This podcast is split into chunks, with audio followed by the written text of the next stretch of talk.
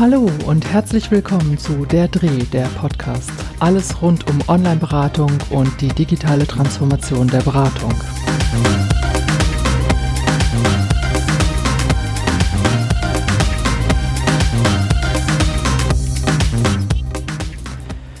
In dieser Podcast-Episode geht es um die Frage, was ist eigentlich Online-Beratung? Ich erzähle dazu ein bisschen was über die Entwicklungsgeschichte von Online-Beratung, gerade in Deutschland oder im deutschsprachigen Raum. Und wir schauen uns an, wie auch der aktuelle Stand von Online-Beratung ist. Es wird ein paar Definitionen geben, die sich in manchen Punkten unterscheiden und die sicherlich auch zu diskutieren sind. Und oft geht es auch darum, Online-Beratung nochmal klar abzugrenzen von anderen Formen der Beratung oder auch der Therapie und vor allen Dingen auch von Online-Therapie, was tatsächlich nochmal was anderes ist. Also wir gucken, was ist psychosoziale Online-Beratung, was macht sie aus, was kennzeichnet sie? Und wir schauen auch, welche Medien kommen eigentlich in der psychosozialen Online-Beratung zum Einsatz? Und wie charakterisieren sich diese, für wen eignen sie sich vielleicht ganz besonders und für wen vielleicht auch nicht. Wenn man sich anschaut, wie Online-Beratung in Deutschland überhaupt entstanden ist, muss man sicherlich als erstes auf die Telefonseelsorge hinweisen. Die waren nämlich 1995 die ersten, die ein Online-Beratungsangebot ins Netz gestellt haben. Das ist insofern gar nicht verwunderlich, weil die Telefonseelsorge es ja ohnehin schon gewohnt war, über Distanz Leute zu beraten und zu begleiten. Und insofern es naheliegend eigentlich ist, dass gerade dieses Angebot diejenigen waren, die dann auch online gegangen sind. Das ist auch einfach deshalb passiert, weil natürlich immer mehr Menschen in dieser Zeit ins Internet gekommen gekommen sind und dort dann natürlich auch entsprechend nach Hilfe, nach Rat, nach Unterstützung gesucht haben. In den darauffolgenden Jahren haben dann weitere große Träger ihre Online-Beratungsangebote ins Netz gestellt, sei es die Caritas, sei es die Pro Familia, die Diakonie oder Erziehungsberatung der Bundeskonferenz der Erziehungsberatungsstellen.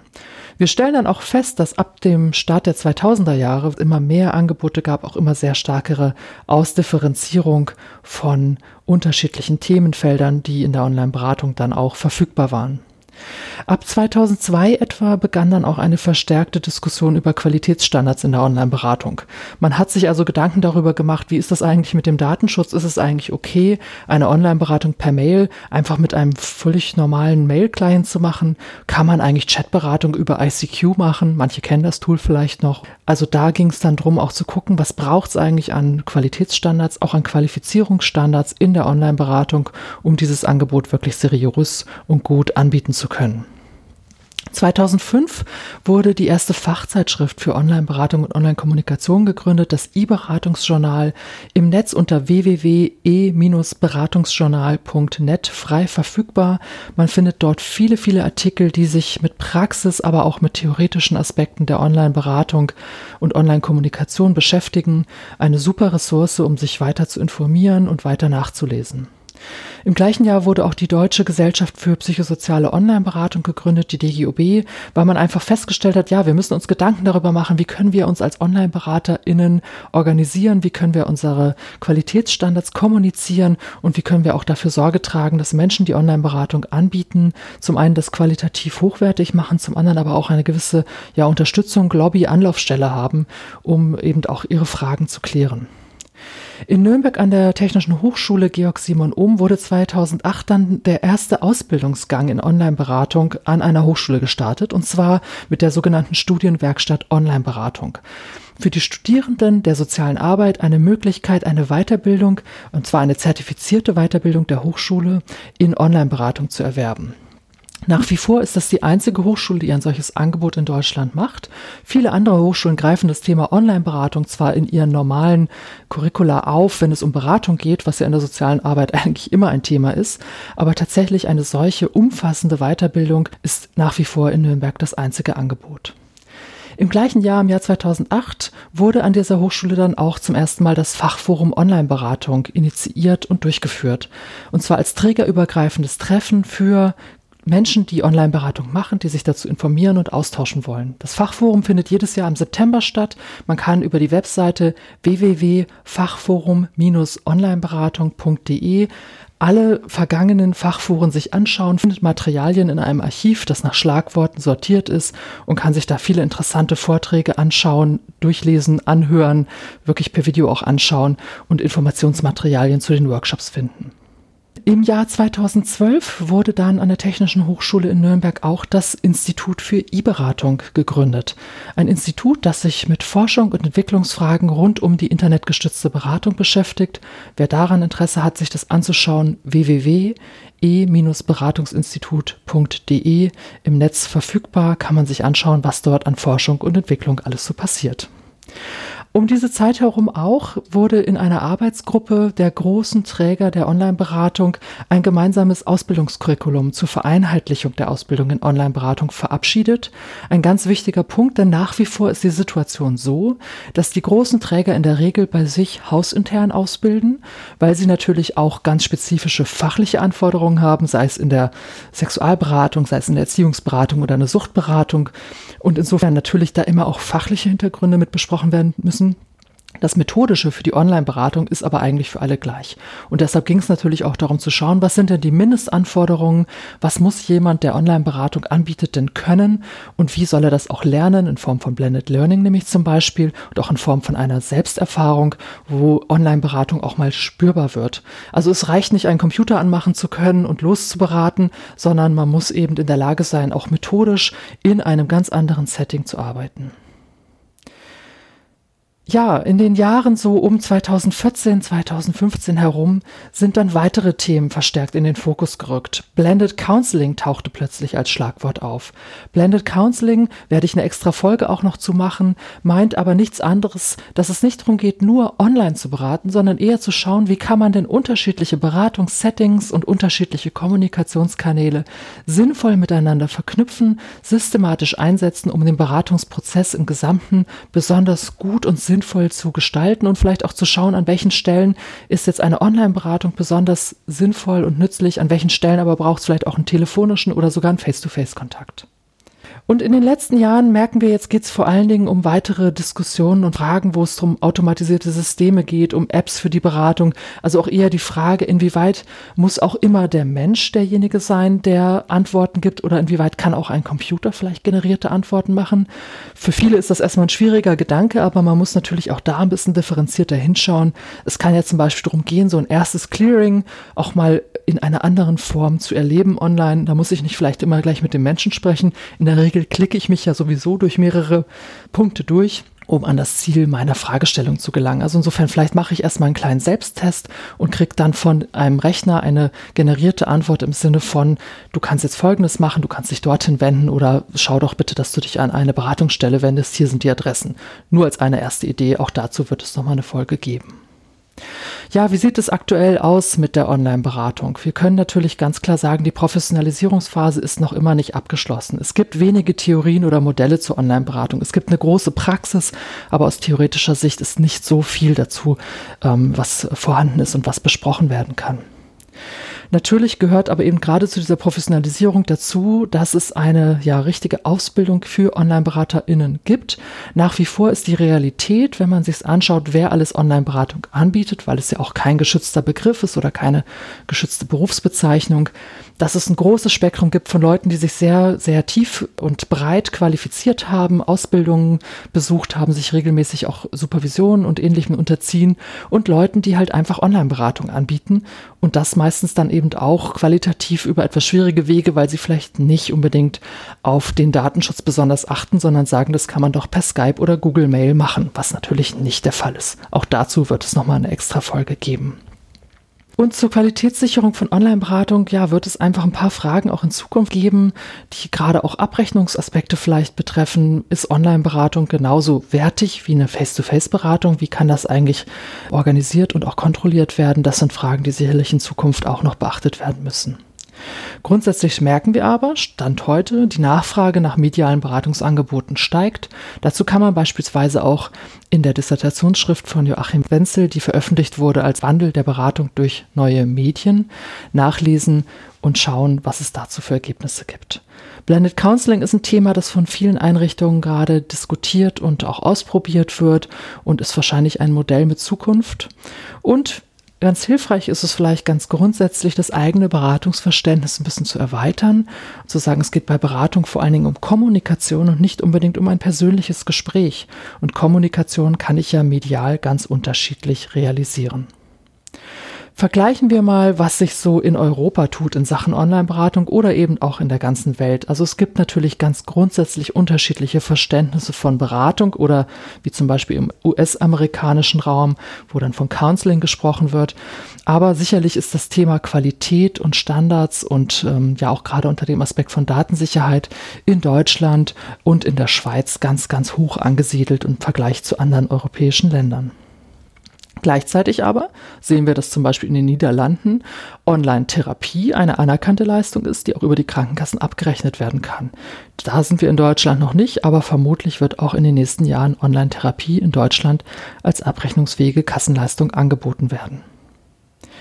Schauen wir uns mal die Begrifflichkeiten an. Was ist also psychosoziale Online-Beratung?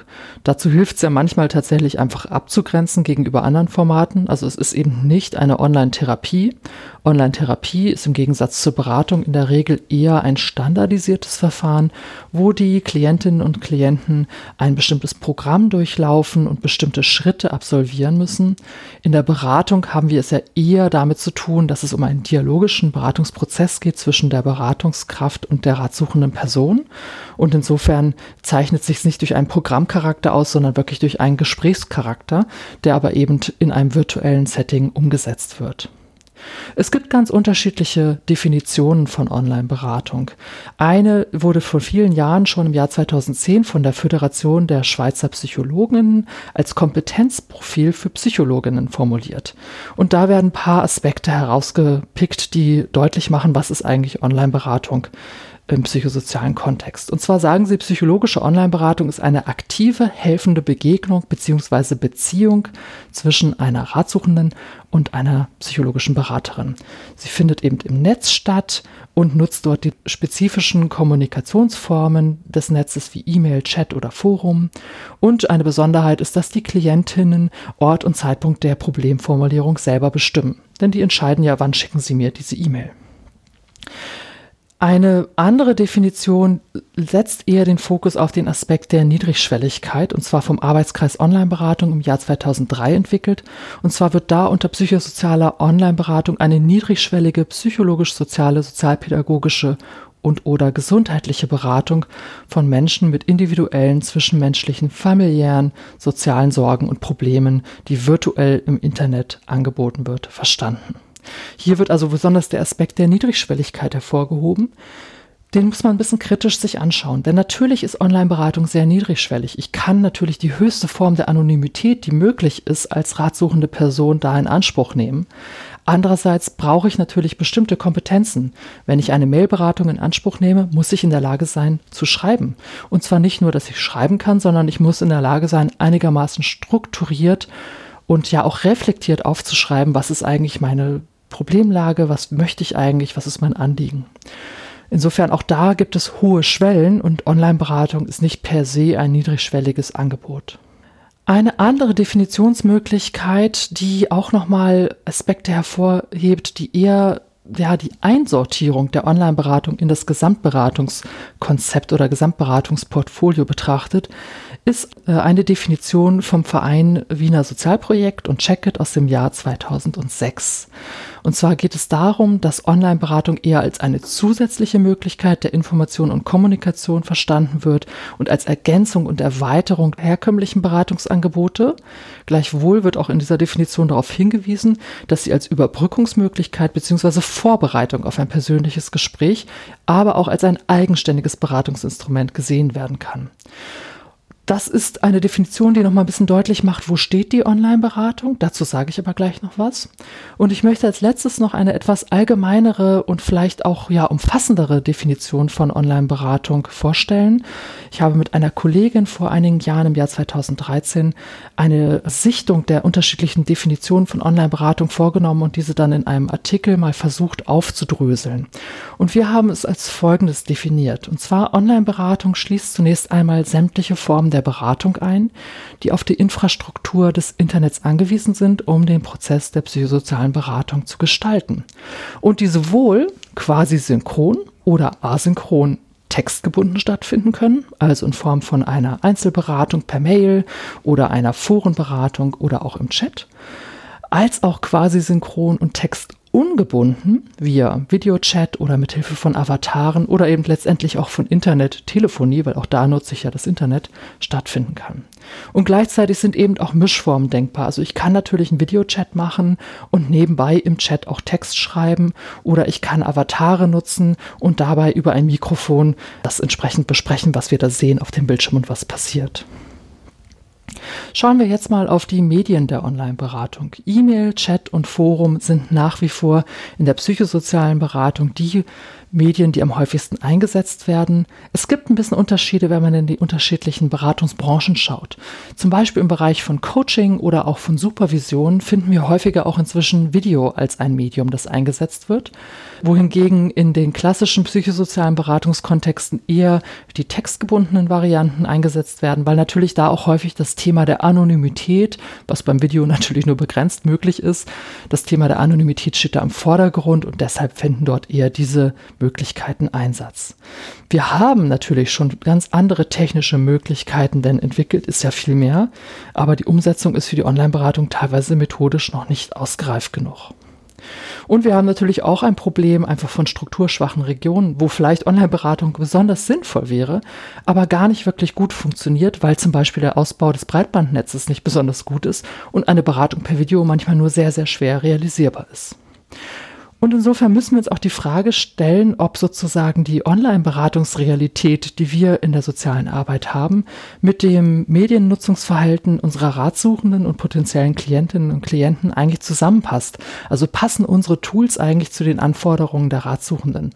Und da ist es zum Beispiel ganz spannend zu sehen, dass Angebote der Mail-Beratung immer noch gut funktionieren mit Jugendlichen, obwohl Jugendliche eigentlich die E-Mail gar nicht mehr in ihrer privaten Alltagskommunikation nutzen. Ein Beispiel dafür ist zum Beispiel die Online-Beratung bei äh, Suizidfragestellungen von U25 von der Caritas. Also nochmal ein Überblick über die Medien in der Online-Beratung. Wir haben textbasierte Medien, wir haben aber auch audiovisuelle Medien, wir haben die asynchrone Kommunikation und wir haben die ja fast synchrone Kommunikation. Wir haben die Möglichkeit von Anonymität oder eben von Öffentlichkeit oder Halbanonymität. Und dann geht es eher nochmal darum, jetzt zu schauen, welche Medien eignen sich vielleicht für welche Zielgruppe. In der Mailberatung muss ich natürlich mit Ratsuchenden rechnen, die in der Lage sind, längere, strukturierte Texte zu schreiben. Also die Anforderung ist erstmal das Schreiben und auch das Strukturieren und auch das sich selbst strukturieren. Forumberatung eignet sich besonders gut und wird besonders häufig genutzt für Menschen, die auf einen Austausch mit Gleichbetroffenen setzen, die auch eher nach emotionaler Unterstützung suchen und gar nicht unbedingt von Fachkräften beraten werden wollen, sondern vor allen Dingen auf diesen Austausch und die Unterstützung von anderen setzen. Die Beratung im Chat, die ermöglicht ja zum einen sozusagen eine 1 zu 1 Kommunikation, aber eben auch eine Kommunikation mit vielen im Gruppenchat, wird häufiger genutzt von bildungsferneren Ratsuchenden oder eben von Menschen einfach mit sprachlichen Einschränkungen. Und jetzt kommen wir zum Messenger. Der ist ja irgendwie beides. Ich kann ja im Messenger synchron beraten wie ein Chat, in dem wir beide gleichzeitig im Messenger unterwegs sind. Oder aber auch asynchron, wenn ich die Antwort erst viel später schicke. Und insofern muss man eher gucken, ja, was für eine Bedeutung hat jetzt der Messenger wirklich für die Online-Beratung? Ist das wirklich ein anderes Setting oder ist das eher wirklich eine Hardware-Frage, dass ich eben mit dem Smartphone häufiger eben einen Messenger nutze, als ich vielleicht eine Mail da drin tippen würde? Und insofern, es gibt wenig bislang in der Forschung zum Einsatz von Messengern in der Beratung, aber ein Projekt, das sich auf jeden Fall mit der Frage beschäftigt hat und festgestellt hat, dass es natürlich besonders interessant ist, ein Tool technisch zur Verfügung zu stellen, das von Menschen genutzt werden kann, die vielleicht nur Zugriff auf ein Smartphone gerade haben, wie Menschen mit Fluchthintergrund. Und in der Videoberatung, wie gesagt, geht es eher darum, eine Möglichkeit der Beratung anzubieten, wo es nicht um Anonymität geht, sondern wo es auch darum geht, sich zu sehen. Auch wenn gleich ganz klar gesagt werden muss, auch bei der Videoberatung habe ich ja nur einen bestimmten Ausschnitt, den ich sehe. Und insofern ist Videoberatung nicht Face-to-Face-Beratung. Das darf man nicht glauben. Aber es ist doch eine Form der Beratung, die weiterhin auf das Gespräch setzt und digital vermittelt stattfindet. Das als Überblick darüber, was Online-Beratung im psychosozialen Kontext eigentlich ist, was sie kann, was es für sie braucht an Grundlagen und an Voraussetzungen und wie sie auch technisch realisiert werden kann, über welche Kommunikationskanäle kann sie angeboten werden. Danke fürs Zuhören und bis zum nächsten Mal bei Der Dreh, der Podcast alles rund um Online-Beratung und digitale Transformation der Beratung.